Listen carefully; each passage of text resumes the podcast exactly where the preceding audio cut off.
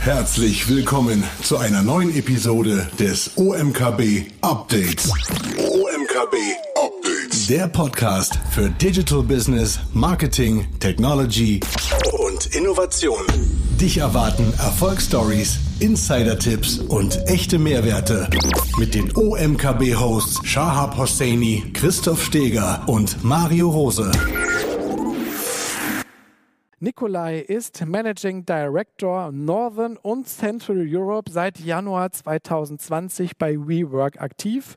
Und er war vorher bei Deloitte, einer der Big Four in der Unternehmensberatung, Lead Partner für Digitalization und hat unter anderem die Agentur von Deloitte, Deloitte Digital, als Co-Founder entsprechend mitgegründet und zur Reife geführt. Zu WeWork. WeWork ist ein Vermieter von Büroflächen und Coworking Spaces, insbesondere für Selbstständige und Unternehmen. Ein weltweit operierendes Unternehmen, dem einen oder anderen mit Sicherheit auch äh, stark bekannt, dadurch, dass es das Unternehmen auch durchaus strategisch polarisierend vorgegangen ist in der Vergangenheit. WeWork hat selber weltweit über über 650 Standorte in Deutschland, namentlich genannt an dieser Stelle zum Beispiel Berlin, Frankfurt, Hamburg, Köln und München. Und mein geschätzter Kollege Schahab hat Nikolai vor einigen Tagen zum Podcast-Interview getroffen und mit ihm, wie ich finde, sehr, sehr spannendes Stück aufgenommen über Purpose in der WeWork Family, M&A-Aktivitäten aus dem Konzern, die aktuelle finanzielle Entwicklung von WeWork oder auch Konkurrenz im, im Geschäftsmodell von unterschiedlichsten Playern und Plattformen bis hin zu Airbnb. Und der Podcast ist mit entsprechend Videobegleitung. Deswegen können wir euch jetzt dieses Content Piece im Rahmen einer Weltpremiere tatsächlich zur Verfügung stellen. Das ist also das erste Mal, dass wir heute hier releasen und ich wünsche euch bei diesem Video ganz, ganz viel Spaß mit Nikolai von WeWork und Shahab von Think11. Liebe Regie, let's go. Herzlich willkommen, lieber Nikolai. Ich äh, habe mir im Vorfeld die Freigabe geben lassen. Ich darf dich auch Niki nennen zum UMKB-Video-Podcast. Es ist mir heute ein Privileg, dich heute im Interview bei uns erleben zu dürfen. Wir sprechen heute mit äh, Nikolai Kolev, Managing Director Northern and Central Europe at WeWork. WeWork ist mit Sicherheit einer der polarisierendsten Unternehmen der letzten Jahre und global einer der führenden Anbieter für Flexible Spaces und Offices. Niki, magst du dich unseren Zuhörern und Zuschauern vielleicht kurz mit eigenen Worten einmal vorstellen? Sehr gerne. Vielen Dank, äh, dass ihr mich da habt. Ich äh, freue mich sehr.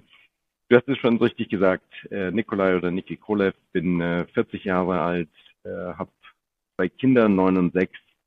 Ähm, mein Lebenslauf ist wahrscheinlich eher, wenn man nach dem roten Faden sucht, ähm, stets die transformative Herausforderung gewesen, ob das in der Digitalisierung, in der Skalierung ähm, von, von kleinen und großen Unternehmen, in der Transformation, wenn es darum geht, digitale Geschäftsmodelle zu entwickeln oder eben auch jetzt dabei zu helfen, zum einen diesen Turnaround zu managen bei WeWork, zum anderen aber auch eines der größten also einer der größten Industriebereiche, nämlich äh, Real Estate und dann Commercial Real Estate in die Disruption äh, zu führen. Okay, sehr schön. Klasse, Niki. Du bist seit 2020, du hast das Thema der Transformation gerade schon angesprochen, bei WeWork. Zuvor warst du mehrere Jahre bei Deloitte Digital und hast dort, wie du gerade gesagt hast, ja auch Unternehmen auf die digitale Transformationsreise begleiten dürfen. In welcher Phase bist du 2020 zu WeWork gestoßen? 2019 war ein sehr bewegendes Jahr für WeWork. Wir haben die IPO, die sehr öffentlichkeitswirksam äh, leider gescheitert ist, muss man sagen. Die Organisation hat dann in Summe ja einiges an, an ähm, Mitarbeitern gehen lassen müssen. Das Ganze wurde reduziert und vor allem auch die Führung wurde erneuert. Das heißt, du bist wirklich ja in einer ganz, ganz starken Change-Phase auch zu diesem Unternehmen gestoßen. Ähm, mich würde natürlich interessieren, was war einerseits deine Motivation dann auch in dieser sehr schwierigen Phase zu einem Unternehmen wie WeWork äh, zu gehen und wo steht die Organisation jetzt mit einem gewissen zeitlichen Abstand heute? Mhm. Also ich bin genau wie du, äh, wie du richtig sagst, mit dem Wechsel des Managements, um den Turnaround zu managen. Ähm, Januar 2020 eingestiegen, also unmittelbar, ähm, als das die Aufgabe war. Die, was ist die Motivation? Das bin ich äh, natürlich mehrmals äh, gefragt worden, sowohl in, in solchen Gesprächen, aber auch ganz privat. Ich glaube einfach stark an ähm, Comeback Stories. Ich glaube stark an Turnarounds. Ich glaube stark an Catch-up Games. Ja, also es ist es ist immer ein leichtes im Leben, ein Free Ride zu nehmen. Ähm, und ein Free Ride gibt's by the way auch gar nicht so häufig. Und deswegen habe ich das schon als eine, ähm, eine große Herausforderung auch für mich persönlich empfunden, dass diese Reise nicht nur mitzumachen, sondern auch ähm, ja einfach mitzutreiben. Denn ich glaube, die Grundidee des Geschäfts von Flexible Work ist eine absolute Disruption, wie eben schon gesagt, für mit den größten Industriezweig, den es gibt. Und ich glaube fest daran, und es war mit einer der großen, einer der großen Motivationstreiber, ich glaube einfach fest daran, dass der alte Spruch Dienst ist Dienst und Schnaps ist Schnaps einfach nicht gilt, sondern das ist völlig in Ordnung, wenn nicht sogar gewollt und, und, und gewollt sein muss, in einem positiven Umfeld zu arbeiten in einer Umgebung zu sein, die einen nicht nur gut fühlen lässt, sondern die Produktivität fördert, Kreativität und so weiter. Und ich glaube nicht, dass es einigen wenigen vorenthalten äh, sein kann, sondern einfach möglichst die große äh, und breite Masse äh, der Arbeitnehmer, ja, dass denen zunutze kommt. Sehr schön gesagt. Ist das äh, gewissermaßen auch die, die Vision eures Hauses, die Mission? wirklich ein, ein angenehmes, wertstiftendes Umfeld für jeden Mitarbeiter weltweit verfügbar zu machen? Ganz klar, ich meine, du fängst, äh, du fängst immer klein an und äh, wenn man sich anschaut, unter welchem Kontext äh, Miguel und Adam äh, das angefangen haben, dann war Flex und Coworking, Flexspace und Coworking war eigentlich ein Angebot an Freelancer und Einzelunternehmer und Kleinstunternehmen, Startups ähm, wenn man sich anschaut, dass wir, ich glaube 2015 etwa, hatten wir gerade mal zehn Prozent unserer Member waren äh, Large Enterprise, ja, also Großkunden.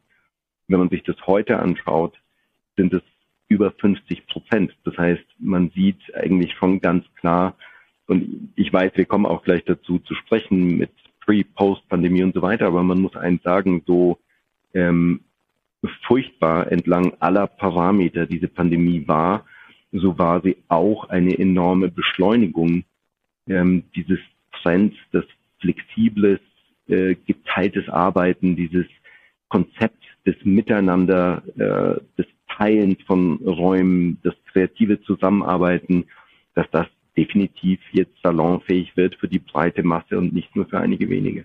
Mhm, definitiv.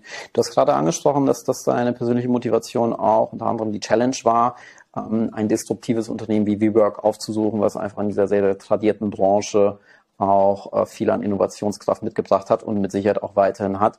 Ähm, war es rückwirkend betrachtet für dich anstrengender als erwartet? Ja, du hast auch eine gewisse Erwartungshaltung, als du von die Leute dann zu WeWork gegangen bist. Wusstest du ungefähr, was dich erwartet? War die Challenge jetzt äh, rückwirkend betrachtet etwas anstrengender oder sagst du, ja, es war eigentlich, eigentlich äh, nicht so anstrengend, wie ich es erwartet habe?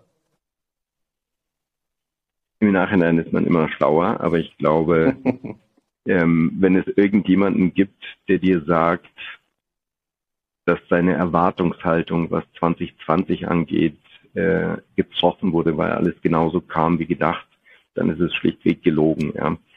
Ähm, also wir haben einen Turnaround als Firma angenommen und haben uns äh, diese Aufgabe angenommen äh, in der Verpflichtung äh, sowohl äh, den Membern gegenüber als auch äh, den Investoren und so weiter und einfach auch unserer eigenen Community, der, der Belegschaft, der Mitarbeiter. So, das ist, das war unser Thema, dass dann eine Pandemie hinzukommt, ähm, die faktisch über die ganze Welt äh, sich ausbreitet und, und alle gleichermaßen trifft, das hat einfach leider niemand vorhersehen können. Insofern, eins kann ich sagen, es war mit Sicherheit nicht leichter als gedacht und es war mit Sicherheit nicht so wie geplant. Aber es ist ähm, auch so, dass man in genau solchen Situationen an solchen Themen äh, wächst und sowohl die eigenen Grenzen besser kennenlernt, als auch als Team. Das ist auch im Sport nicht anders. Wenn du solche Extremsituationen erlebst, dann schweißt es als Team ungemein zusammen.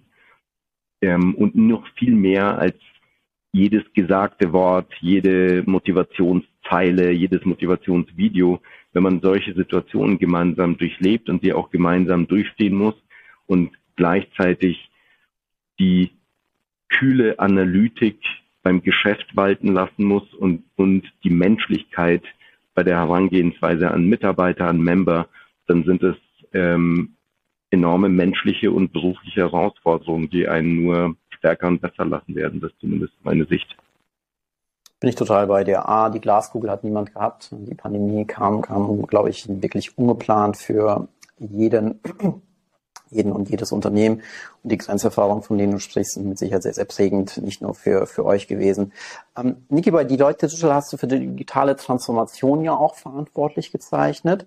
Transformation beginnt, beginnt bekanntlich ja auch äh, bei, uns im, bei uns im Kopf. Und egal, ob es jetzt digitale Transformation ist oder vielleicht in der nächsten Ausbaustufe das Programmatische. Ähm, jetzt bist du ja zu einem Zeitpunkt in die Organisation gekommen, in der Change und in der Transformation dann ja auch wirklich aktiv umgesetzt und gelebt wurde.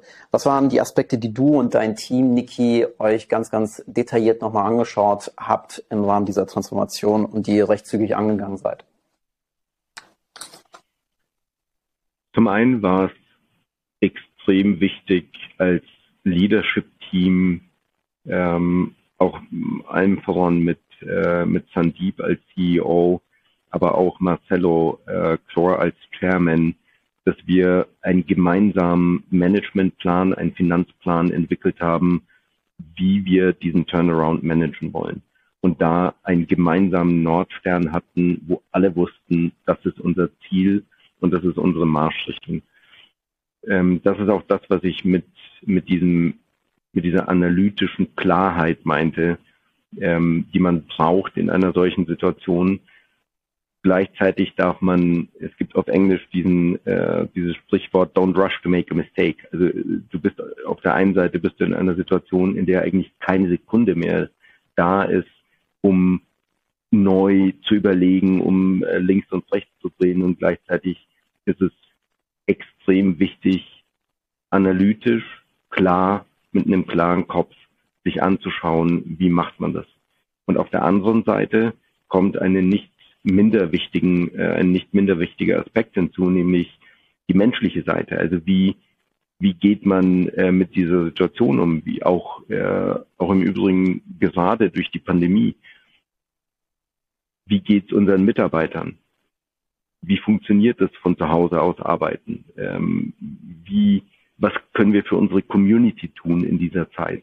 Also das sind alles Themen, die äh, kann man sich gut so im Gespräch überlegen, aber wenn man sie selbst umsetzen muss, dann ist es einfach eine ganz andere und wenn man auch selbst die Sorge und Fürsorge für die eigene Community, ob das die Member oder die Mitarbeiter sind, dann sind es einfach Sachen, die man extrem gut durchdenken und auch gerne dann verproben mit A-B-Tests, ja, und dann auch wieder ändern muss, wenn sie nicht funktionieren. Aber das waren so die wichtigsten Aspekte, die, die uns umgetrieben haben.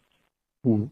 Du hast den menschlichen Faktor jetzt nochmal in den Vordergrund geschoben und hast äh, gerade auch erwähnt, äh, dass, dass ihr euch natürlich bei der Größe des Unternehmens auch total nachvollziehbar auch intensiv Gedanken gemacht habt, äh, wie geht es euren Mitarbeitern auch in dieser Pandemiephase. Und es gibt ja ein schönes Sprichwort, du hast ja gerade auch ein schönes amerikanisches Sprichwort äh, zitiert, ähm, das da lautet, wer Leistung will, muss Sinn stiften. Was ist der Sinn für dich und auch für dein Team, für jedes einzelne Mitglied eurer WeWork Family, morgens anzutreten und äh, dieses Unternehmen auch weiter nach vorne zu entwickeln? Eine sehr gute Frage. Ähm,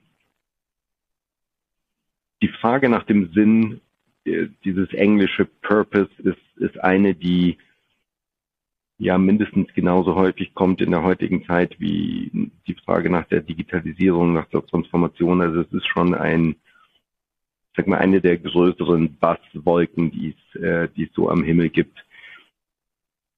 meine persönliche Überzeugung und auch Erfahrung ist, dass man Sinn nicht einfach so sich herbeikaufen oder herbeimoderieren kann. Ja? Also man kann ganz viel Marketing oder, oder ähm, ganz viel Budget ausgeben, um einen Sinn sich herbeizureden. Wenn der nicht da ist, ist es ganz schwierig, Menschen auf eine Reise mitzunehmen. Der Sinn, den wir äh, bei WeWork nach wie vor sehen und heute noch stärker als vor der Pandemie, ist, wir verbringen nun mal die meiste Zeit unseres Lebens in der Arbeit. Die meisten von uns. Wenn man nicht äh, gerade Privatier ist oder äh, eben gar nicht arbeitet, dann verbringt man die meiste Lebenszeit in der Arbeit, umgeben von Themen, die einen tagtäglich beschäftigen, umgeben von Menschen, mit denen man sich tagtäglich äh, auseinandersetzt, mit denen man zusammenarbeitet und so weiter.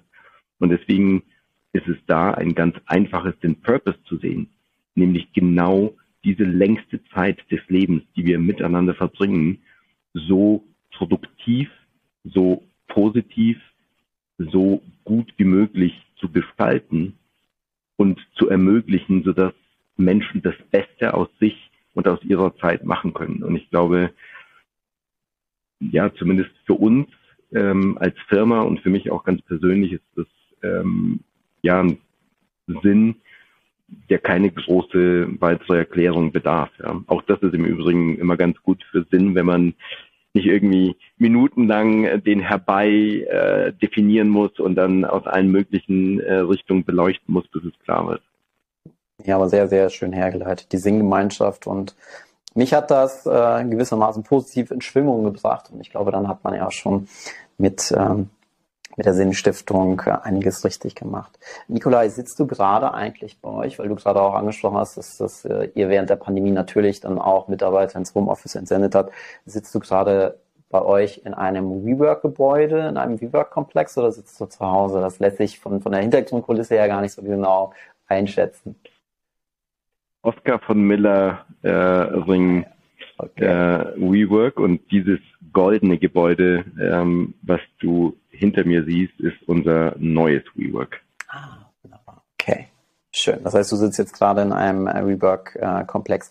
Wie haben sich in München, ja. In München. Wie haben sich die Flächen bei euch während der Pandemie verändert? Gab es da, gab es, gab es vom, also Veränderungen auch, auch was die Fläche angeht bei euch? Gab es ähm, gab es da einen Wandel, was das Interieur angeht? Gab es da gewisse Anpassungen auf Basis der, der Pandemie oder hat das dahingehend keinerlei Implikationen ähm, generiert?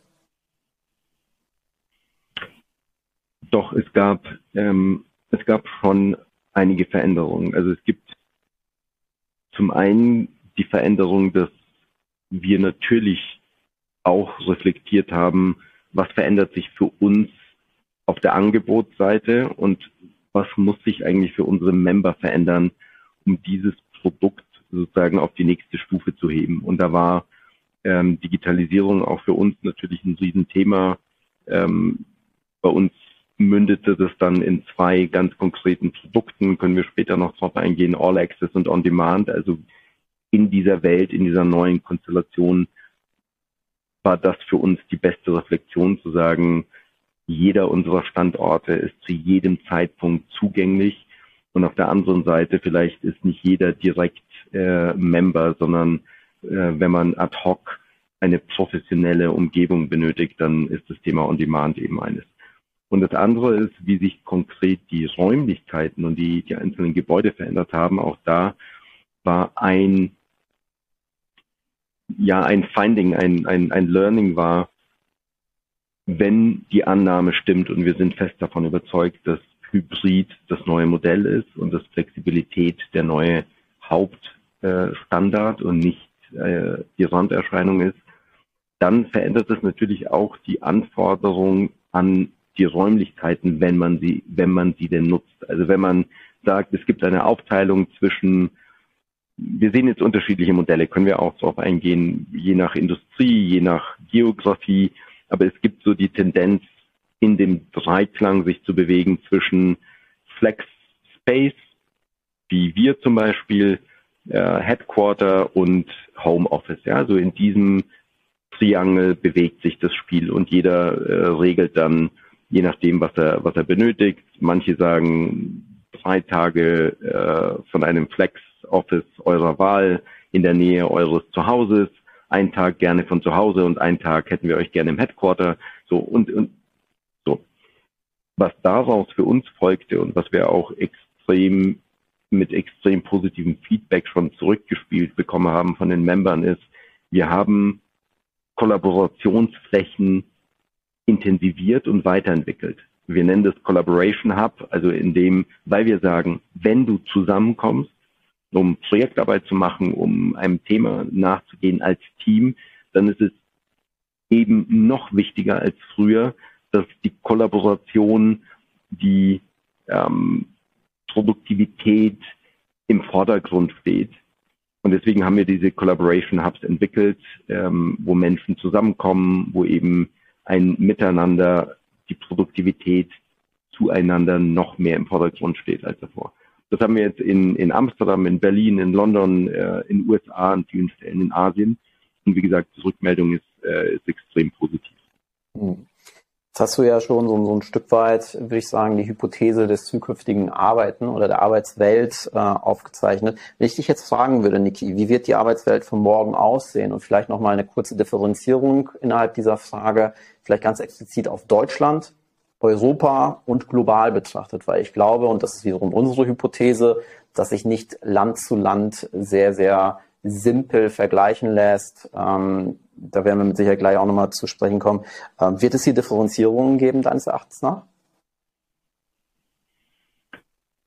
Also sind ja zwei Fragen und dann sozusagen the question behind the question. Also die, die eine Frage ist, wie sieht ähm, Arbeit von morgen äh, aus? Die zweite Frage ist, gibt, gibt es einen Unterschied ähm, geografisch und kulturell? Also gibt es einen Unterschied zwischen Deutschland und England? Äh, Stichwort Zentraleuropa, angelsächsischer äh, Raum. Gibt es einen Unterschied zwischen Europa, USA und äh, dann nochmal zu Asien? Ähm, die erste Frage, wie sieht Future of Work aus? Da gibt es, glaube ich, mehrere Tendenzen, die man sich anschauen muss. Zum einen sehen wir, dass einfach immer mehr Menschen ihren Purpose suchen und ihre Sinnhaftigkeit in den Vordergrund stellen und wirklich sich mit Themen und Sachen beschäftigen wollen, hinter denen sie stehen. Ja, zum Zweiten ist dieses Thema der Flexibilität und des hybriden Arbeitens durch die Pandemie auf eine gewaltige Art und Weise beschleunigt und in die Mitte der Diskussion als am linken oder rechten an, an der Peripherie äh, geschoben worden. Ja, was meine ich damit? Es ist nichts Neues, dass äh, Flexibilität, hybride Arbeitsmodelle, das ist ja nichts, was sozusagen letztes Jahr im März äh, erfunden wurde und dann in die Sachbücher aufgenommen wurde. Nur der große Unterschied ist, wenn wir New York und London und eventuell noch Amsterdam ausnehmen, wo Flex vielleicht vor der Pandemie schon etwa zehn Prozent von Commercial Real Estate waren, ähm, war der Schnitt etwa bei zwei, drei, vier, fünf Prozent. Das heißt doch eine Peripherieerscheinung. Also Coworking, flexible Arbeitsmodelle. Heute, fast forward ein Jahr später oder etwas mehr als ein Jahr später, sehen wir, dass je nach Markt, aber das durchaus auf 30 plus Prozent hochgeht, der Anteil an flexiblem Space. Was bedeutet es? Das bedeutet äh, mehrere Dinge. Zum einen bedeutet es, das ist ein Thema, was für eine für einen breiten Teil meiner Belegschaft aus der Unternehmenssicht nicht nur in Frage kommt, sondern ein Angebot ist, das ich machen muss. Auf der Kostenseite bedeutet es die Opportunität für eine massive Kostenreduktion und für einen Shift aus fix in flexible Kosten. Du hattest vorhin die, ähm, die Laufzeit der Verträge angesprochen. Die durchschnittliche Laufzeit in Deutschland ist im, im, im Commercial Real Estate ist etwa sieben Jahre. Das ist nicht mehr zeitgemäß. Kein Unternehmen hat einen Planungshorizont, was über sieben Jahre geht, dass man mit einer Gewissheit bedienen kann, äh, wie diesen Vertrag zu erfüllen. So. Die Skalierbarkeit von Unternehmen. Wir sehen, wir, wir befinden uns in einer Phase, wo wir immer mehr Scale-up sehen. Ja, wir hatten im letzten Jahrzehnt eine ganze Menge an äh, wie, wie Pilze aus dem Boden sprießender Startups. Viele von ihnen kommen in eine äh, reife Phase, wo wir von Scale-ups reden, also die ähm, Flixbusse dieser Welt, die Celonis dieser Welt und so weiter. So, die, für diese Unternehmen ist Skalierbarkeit, also wie bekomme ich möglichst schnelles Wachstum hin bei gleichzeitigem Kostenmanagement und einer immer notwendigen Flexibilität. Da ist äh, Flex sowohl beim Internationalisieren, also sofort sprichwörtlich Fuß fassen in einem neuen Markt, ohne den ganzen Admin-Apparat zu haben, gleichzeitig in einer Prime-Location. Das sind alles Riesenvorteile, die vorher einfach nicht zugänglich waren. Ein drittes ist, und das ist mit Sicherheit pandemiegetrieben, die sichere Zusammenarbeit. Nicht nur die flexible, sondern die sichere Zusammenarbeit. Vor der Pandemie stand oft die Frage im Raum, naja, ist denn letztendlich ist nicht das Café um die Ecke, nicht äh, euer Wettbewerber, ja, weil man kennt es äh, aus Berlin und aus, aus Paris und so weiter, dass man mit dem offenen Laptop ähm, am Tisch sitzt. So. Ich glaube, die Diskussion ist spätestens jetzt vorbei, wo man sagt, naja, Hygieneregeln. Äh, zweitens hatten wir vorhin das Thema Kollaboration und, und Kreativität. Also es ist mit Sicherheit ganz nett, äh, wenn man ein langes Wochenende in Paris oder London macht, wenn man ein Meeting aus einem Café nimmt und selbst da ist es schon unangenehm, weil sich Nebengeräusche und so weiter, aber so geht man nicht durch den Tag, also zumindest nicht durch den Arbeitstag. Ja. So, das heißt, dieses Thema sicheres Konzept, äh, was funktionsfähig ist, per se ein Asset, was mit Sicherheit in der Pandemie nochmal so richtig nach vorne kam. Und ähm, last but not least, ich denke, dass das Thema Talentbindung im Übrigen generationenübergreifend, nur weil das oft, also Talent wird oft ähm, fälschlicherweise reduziert auf die junge äh, Gruppe der, der, der Mitarbeiterschaft. Ähm, Talentbindung ist natürlich auch ein zentrales Thema, gerade in diesem Hybridmodell, wo ich oft physisch von meinen Mitarbeitern getrennt bin, wo On- und Offboarding gerade in der Pandemie vollständig virtuell passieren musste. Wenn ich mich in diesem Hybridmodell bewege, wie schaffe ich es, meine Corporate DNA, meine Corporate Culture möglichst mitzugeben und das in einem Umfeld, ähm, wo auch meine Mitarbeiter das als ein Asset, als ein Benefit empfinden, in einer solchen Räumlichkeit so zentral mit einer möglichst reduzierten Mobilität äh, arbeiten zu können. Mhm. Wenn ich Berlin jetzt als, als Beispiel nehme, da gibt es so viele Tech-Companies und äh, so viele Menschen, die einfach in der Innenstadt von Berlin leben wollen und es da extrem wertschätzen, wenn sie einfach zu Fuß zu unserem Office laufen können. Selbstverständlich kannst du auch außerhalb wohnen und äh, 60 Minuten oder so wie wir es in London sehen, zum Teil zwei Stunden One-Way commuten. Aber dann sind vier Stunden Lebens- und Arbeitszeit weg. Und auch Freizeit, ja. So. Also, und auf deine letzte Frage mit äh, der geografischen Unterscheidung. Arbeit war in USA und in Asien auch schon vor der Pandemie signifikant flexibler und mobiler, als sie es in Zentraleuropa ist. Wenn wir England ein Stück weit mit in den angelsächsischen Raum nehmen, dann so, verändert sich das jetzt mit Sicherheit. Ja, wir sehen natürlich mit Sicherheit ein, ein höheres Maß an Mobilität, Flexibilität ähm, und auf der anderen Seite, wie schon anfänglich gesagt, dieses Thema des hybriden Arbeitens als neuen Standard. Das ist wiederum was, was wir als globalen Standard sehen. Also das ist jetzt nichts, äh, was rein deutsch oder englisch oder amerikanisch ist, sondern dieses hybride Modell setzt sich durch.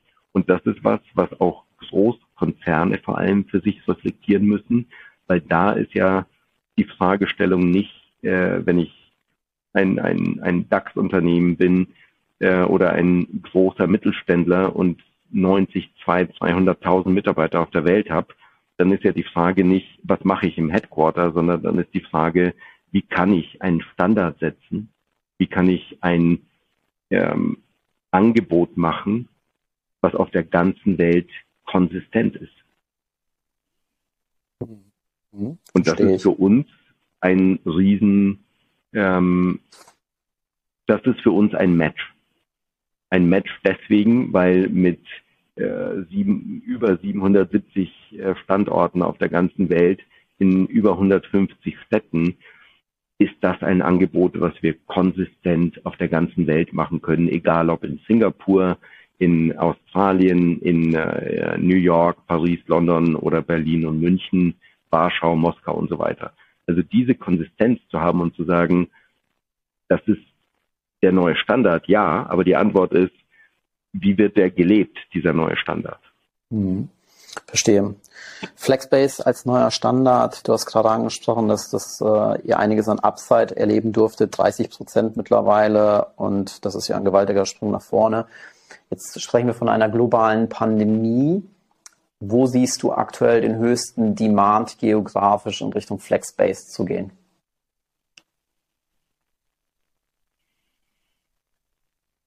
Ich sehe, wie gesagt, also ich sehe den oder wir sehen den Demand ähm, eigentlich auf der ganzen Welt,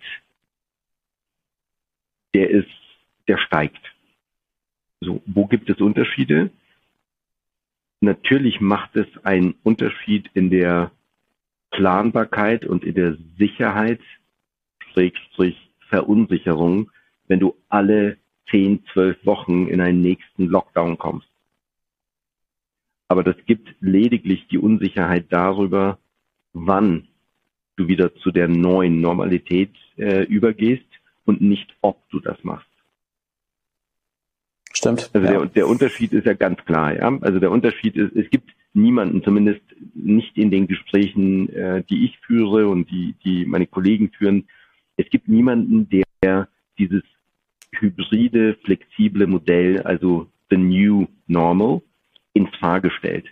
Die einzige Unsicherheit ist, wie komme ich eigentlich in den unterschiedlichen Geografien mit den sehr unterschiedlichen Herangehensweisen an diese Pandemie und der sehr unterschiedlichen leider Auflösung äh, dieser Pandemie, wie komme ich damit zurande? Das heißt, es ist eher eine Frage des Wanns als des Obs. Okay. Das heißt, es Aber der passieren. Demand ist gleichermaßen, gleichermaßen hoch. Okay. Gut, Niki, du hast äh, gerade schon angesprochen, dass das 2020 war für euch durchaus trotz Pandemie ein erfolgreiches Jahr. Dass das Management hat sich äh, rekalibriert, äh, es wurden gewisse Anpassungen vorgenommen. Ihr habt, ihr habt äh, ordentliche Kosten eingespart, etc. Glaubst du, dass sich der Erfolg wiederholen lässt außerhalb der Pandemie?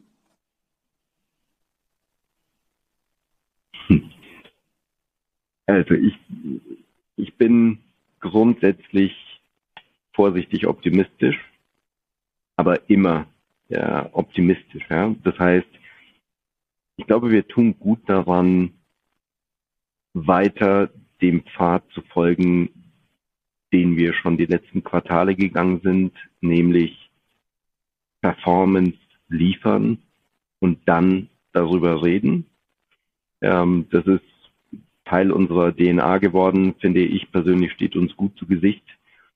Nichtsdestotrotz glauben wir, dass äh, 2021 unser Jahr ist und wir glauben, dass das ehrlicherweise erst der Anfang einer ganz großen Reise in den nächsten Jahren wird.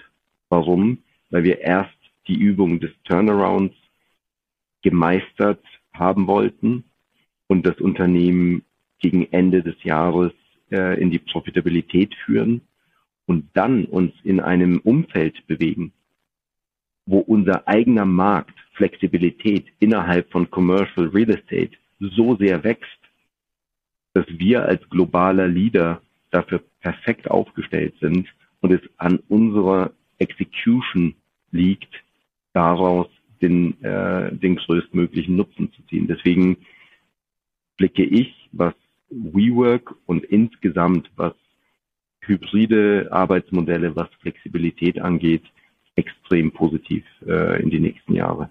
Okay. Kurzum, du sagst, der Erfolg ist auf jeden Fall auch außerhalb der Pandemie repetitiv. Ähm, Stichwort große Reise. Sprechen wir ein bisschen auch über große Zahlen, ja, bei, bei der Unternehmensgröße ja nicht unüblich. Ähm, ihr habt starke Einsparungen in den letzten Jahren vorgenommen, habt äh, eure Verluste auf einem Niveau mehrere hundert Millionen Euro auch reduziert und wollt, genauso wie du es gerade gesagt hast, 2021 ja sogar tatsächlich profitabel arbeiten. Niki, wie kann das innerhalb dieser Kürze der Zeit gelingen? Also was, was, was ist euer, was euer Geheimnis? Ja, es ist ja, ähm, wenn, wenn du sagst, 2021 wollen wir profitabel arbeiten, ähm, das ist ja schon, das ist ja schon eine ganz, ganz starke, starke Aussage. Wie, wie schafft ihr das? Also wir haben kein, wir haben kein Geheimnis. Ähm, wir haben uns, glaube ich, als Team und auch das im Übrigen, das äh, gerät ja immer schnell in den Hintergrund, wenn es funktioniert. Aber ich finde, allein die Tatsache, dass wir das in der Pandemie auch, so wie alle anderen, eben auch aus der Distanz über Video äh, zum größten Teil gemanagt haben und dass es funktioniert hat, ähm, spricht auch für die Kultur, die wir prägen und die wir ähm, und auch für unsere Werte, die wir versuchen auch natürlich gerade als, äh, als Leader immer vorzuleben. Aber also es gibt kein Geheimnis. Es gibt und gab und wird es auch im Übrigen nach vorne hin geben, eine starke Kostendisziplin, einen glasklaren Fokus auf profitables Wachstum und profitabel unterstrichen und einen ganz klaren Fokus auf Kerngeschäft. Wir wollen nicht nur der Leader heute in Flex sein, sondern wir wollen es auch morgen bleiben und werden dafür das Produkt weiterentwickeln, wir werden das Offering weiterentwickeln, wir werden, wie ich eben schon sagte, das Thema Digitalisierung, also All Access, On Demand, wir haben mit äh, Hologrammtechnologie angefangen zu arbeiten in unter, über 100 Standorten. Also wir wollen immer besser werden in dem, was wir machen, aber wir wollen uns nicht mehr verzetteln. Hm, verstehe. Das heißt, ein Unternehmen, was nach Kosten geführt wird, ist bekanntlich auch ein gutes Unternehmen. Das heißt, eine sehr, sehr starke Kostendisziplin, die mit Sicherheit dann auch zum äh, profitablen Wachstum beigetragen hat. Ähm, Niki, jetzt folgt demnächst der, der Blitzbörsengang, zu dem du dich mit Sicherheit nicht äh, äußern willst und kannst. Äh, über, ein, über ein Spec, eine Bewertung von 9 Milliarden wird angenommen über BorrowX. Ähm, Airbnb hat das Ganze ja letztes Jahr schon über die Bühne gebracht ist, mittlerweile mit 70 Milliarden bewertet. Wie siehst du die Wettbewerbssituation? Ganz konkret vielleicht erstmal hier auf den geografischen Raum Deutschland begrenzt und gleich werden wir auch nochmal über, über Airbnb sprechen. Aber hierzulande sehen wir ja, dass verstärkt immer mehr Unternehmen, Institutionen in das gesamte Thema Flex Office einsteigen. Das heißt, wir sehen einen sehr, sehr kompetitiven Wettbewerb, unter anderem auch die Deutsche Bahn. Wir haben das hier intern so ein bisschen tituliert unter dem Begriff jedem sein eigenes Flex Office. Ja? Äh, wie betrachtest du das? Also zum, zum einen ist Wettbewerb äh, nicht nur gesund, sondern notwendig in jedem Markt. Und äh, das ist absolut ernst und ehrlich gemeint. Wir freuen uns über jeden Wettbewerber, weil es uns äh, als Leader in diesem Markt anspornt, besser zu sein, morgen besser als heute und übermorgen besser als morgen. Ähm, das ist das eine. Zum anderen, wir sehen natürlich eine ganze Menge an hyperlokaler, an regionaler, an nationaler Wettbewerber. Und die sind zum Teil in ihrem Angebot überlappend, die sind zum Teil auch sehr unterschiedlich. Wir sehen auch technologische Aggregatoren, die kommen. Also ich sag mal, nichts, was der Branche sehr spezifisch ist oder was man nicht in anderen Branchen vorher gesehen hat. Ja? Auf der anderen Seite, wenn wir auf unsere eigene Memberbase gucken, und ich hatte dir ja vorhin gesagt, dass mittlerweile über 50 Prozent unserer Member äh, Enterprise, also Großkunden sind. Und wenn wir nochmal auf das Thema globales Offering, Konsistenz, äh, und sicherstellen, dass man den Mitarbeitern in Deutschland das gleiche Angebot machen kann wie den Mitarbeitern in Frankreich und in Südkorea und in USA und so weiter, dann wird die Wettbewerbssituation schon überschaubarer.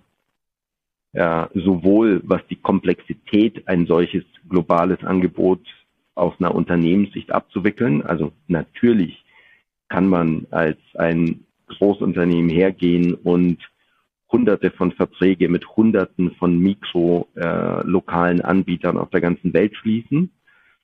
Oder man kann mit einem Vertragspartner, der auch auf die eigenen Wünsche äh, zugeht, der auch gewillt ist als Partner. Auch das ist ja eine große Frage, die, glaube ich, wir im Moment extrem positives Feedback erfahren.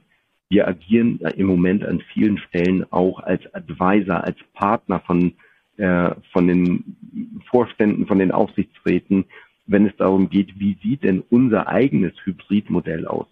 Wie sieht unser eigenes Flex-Offering aus? Wie machen das andere? Wie habt ihr es bei WeWork gemacht und so weiter?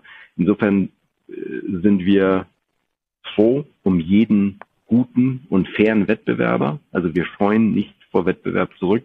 Wir glauben aber, dass wir schon besonders äh, positioniert sind, um dieses Wachstum, dieses profitable Wachstum in den nächsten Jahren äh, sehr gut darstellen zu können. Okay, jetzt hast du ja schon mal eine kleine Differenzierung stattfinden lassen. Ich will das, das Airbnb-Geschäftsmodell gar nicht mit eurem vergleichen. Airbnb ein reiner pure äh, Plattformbetreiber, ungleich einer WeWork. Aber macht euch Airbnb in Anführungsstrichen Sorgen. Kurze Anekdote. Ein äh, guter Verwandter von mir oder ein Verwandter von mir ähm, betreibt in Norddeutschland diverse Räumlichkeiten, die er bei Airbnb auch entsprechend vermietet. 80 Prozent der Bookings sind, Bookings sind tatsächlich B2B orientiert mit Laufzeiten zwischen ein bis sechs Monaten. Jetzt hast du ja gerade schon angesprochen, für große Enterprise-Unternehmen sind auch gewisse Standards relevant, Verlässlichkeitsrelevant, äh, Planungssicherheitsrelevant. Das kann Airbnb so in der Form Stand heute noch nicht abbilden.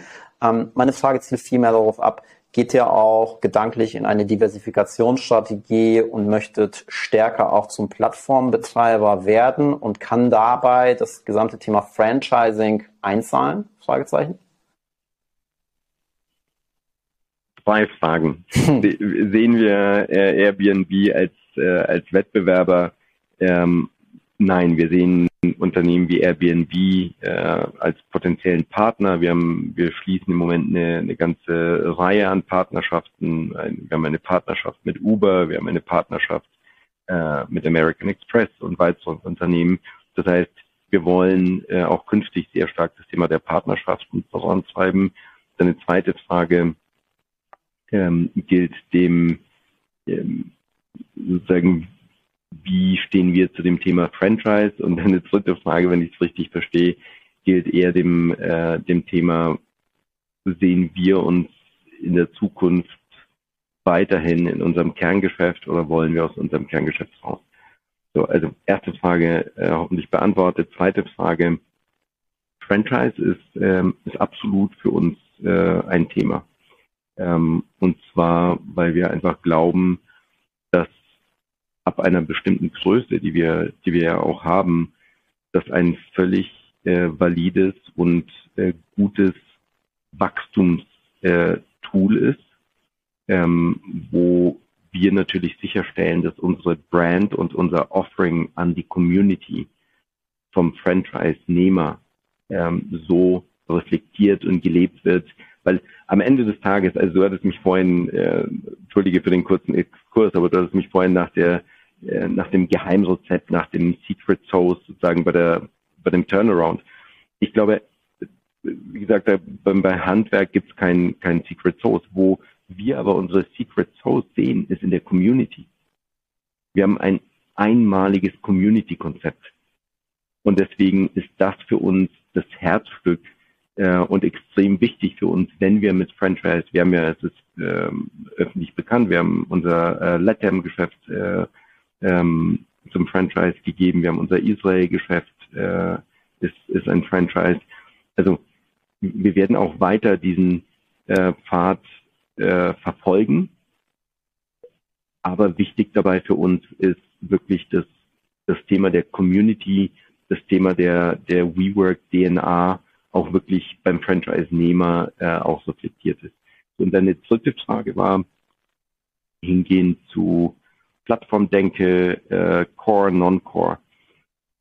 wir werden mit Sicherheit unser Modell, das hatte ich ja vorhin auch schon gesagt, wir wollen uns weiterentwickeln und wir werden uns weiterentwickeln. Und das, die, das Produktoffering All Access und On Demand ist ja schon, wenn du willst, ein erster Schritt hin zu anderen Membership-Modellen, zu einer Flexibilität in unserem eigenen Flex-Offering. Ja? So, das heißt, also diese Frage ist ganz klar mit Ja zu beantworten. Und da wird auch mehr kommen. Was mit Nein zu beantworten ist, ist die Frage nach Core, Non-Core. Also, wir werden weiterhin das Kerngeschäft als unser Hauptgeschäft betreiben und werden uns nicht ablenken lassen. Wie gesagt, dieses, wir reden von der größten Industrie der Welt, von Real Estate. Also wir haben noch genug Arbeit vor uns. Mhm. Okay, habe ich verstanden, Niki. Du hast gerade Core versus Non-Core angesprochen. Wie stehst du persönlich zu Themenkomplexen wie Virtual Reality? Ja, kann, kann ich perspektivisch mein Arbeitsumfeld mit der Virtual Reality Brille von Oculus, Facebook emulieren und kann tatsächlich von zu Hause aus arbeiten, wenn ich dann die ähm, die, die, die entsprechende Geräuschekulisse haben, aber vielleicht lässt sich das auch über Virtual Reality lösen. Wie stehst du dazu und vielleicht auch ergänzende Frage dazu, wenn man sich euer, euer M&A-Geschäft anschaut aus der Vergangenheit, äh, haben wir immer mal wieder Akquisitionen gesehen. In jüngster ähm, Gegenwart würde ich sagen, sehen wir eher Verkäufe. Ähm, diversifiziert ihr auch, auch in diese Umfelder? Also sagt, wir, wir wollen jetzt erstmal bis auf weiteres unser Core-Geschäft wirklich nochmal nach vorn beschleunigen. Mhm. Also vielleicht mit der, mit der zweiten Frage angefangen, weil die, glaube ich, schneller abzuhandeln geht. Ähm, wir werden uns nach vorne hin, ähm, halten wir uns alle Optionen offen. Also wir, ich sage mal so, wir hatten eine große Pipeline an äh, Gebäuden, die wir inmitten der Pandemie auf, ausgebaut und live genommen haben. Äh, wir haben immer noch eine große Pipeline, das heißt, wir wachsen auch weiter in Gebäuden. Deswegen geht das organische Wachstum definitiv weiter. Auch das ist ja, ähm, denke ich, schon ein Ausrufezeichen, wenn man mitten in der Pandemie das Wachstum, natürlich, wir hatten zahlreiche Exits, aber wir haben auch trotzdem weiterhin äh, ein Wachstum nachweisen können. So, das, deswegen organisch geht es weiter. Anorganisches Wachstum, wir werden uns äh, Dinge angucken. Also wir ähm, sagen nicht, das ist unser vorgeschriebener Weg, aber wir sagen auch nicht, äh, wir werden das nicht machen. Alles, was zu Core passt, äh, werden wir organisch, anorganisch in Betracht ziehen. Ähm, und alle, weil du Abverkäufe angesprochen hast, das würde ich alles unter, äh, unter der Überschrift äh, Turnaround äh, sehen. Wir haben uns einfach von ähm, Geschäften und von Beteiligungen getrennt, die mit unserem Geschäft nichts zu tun hatten. So, zur ähm, Virtual Reality und, und überhaupt Technologieeinbindung im Arbeitsumfeld. Ich glaube, das ähm, holographische die holographische Konferenztechnologie, die ich vorhin ansprach, die wir in mittlerweile über 100 Standorten äh, rund um, um die Welt nutzen. Das ist bei uns eine, eine Kooperation mit äh, ARHT äh, Media. Ähm, das ist ja letztlich auch von uns der Versuch und der Nachweis, dass Virtual Reality ins Büro kommt, respektive das Büro zu einem in die virtuelle äh, Realität kommt. Ja, so das heißt, wie ist unser Erfahrungswert damit? Wir haben das äh, in unserem eigenen äh, WeWork Global All Hands äh, erst vor ein paar Wochen ähm, verwendet, als äh, Marcello sich ähm, sich hat zuschalten lassen. Es sah auf dem Bildschirm äh, extrem gut aus ähm, und auch für die, für die Leute im Publikum. Also, was ist der, was ist der Versuch dabei? Der Versuch ist doch ganz klar, Technologie dazu zu nutzen, diese Nähe und diese Interaktion realer, greifbarer und interaktiver zu machen. So, alles, was dazu nutzt und was die entsprechende User Experience hat, äh, und die entsprechende äh, Kostenbasis, um diese User Experience ähm, finanziell bedienen zu können, wird, denke ich, äh, sich über kurz oder lang ähm, am Markt etablieren. Wird jedes Meeting so stattfinden? In den nächsten Monaten mit Sicherheit nicht. Werden zunehmend Meetings unter Nutzung dieser Technologie stattfinden? Warum nicht? Mhm. Also warum könnten wir jetzt diese Videoaufnahme äh, nicht irgendwann nebeneinander sitzend oder gegenüber sitzend auf äh, Hologrammtechnologie ist für den für den Zuschauer im Zweifel und Zuhörer auch eine, eine bessere Experience. Ja? Also alles, was das vielleicht jetzt eine sehr äh, sehr persönliche oder sehr äh, sehr deutsche Sicht, alles was Nutzen bringt, alles was Experience verbessert, alles wo das ist alles gut. Alles, was Spielerei ist, ist vielleicht für die, ähm, mal für Sandbox, äh, um, um Dinge auszuprobieren. Ja. Das heißt, ihr beschäftigt euch äh, tatsächlich auch intensiv mit Virtual Reality. Du hast äh, gerade auch das Thema Acquisitions angesprochen. Äh, ihr konzentriert euch aktuell, Stichwort Fokus, ganz, ganz klar aufs Core-Geschäft, aber wollt eben auch nicht ausschließen, dass äh, ihr euch äh, anorganisch gegebenenfalls noch weiter äh, aufstellt. Was für Targets sind das? Inhaltliche Targets, die gerade ganz interessant sind oder anders ausgedrückt, wenn du deine Branche betrachtest unter rein technologischen Aspekten, ähm, was bringt dich da gerade ganz, ganz stark in Schwingung? Ich kann dazu im Moment, äh, wie du mit Sicherheit verstehst, wirklich das nicht, äh, nicht kommentieren. Ich kann dir aber ganz allgemein sagen, dass ich das ganze Thema PropTech ähm, mit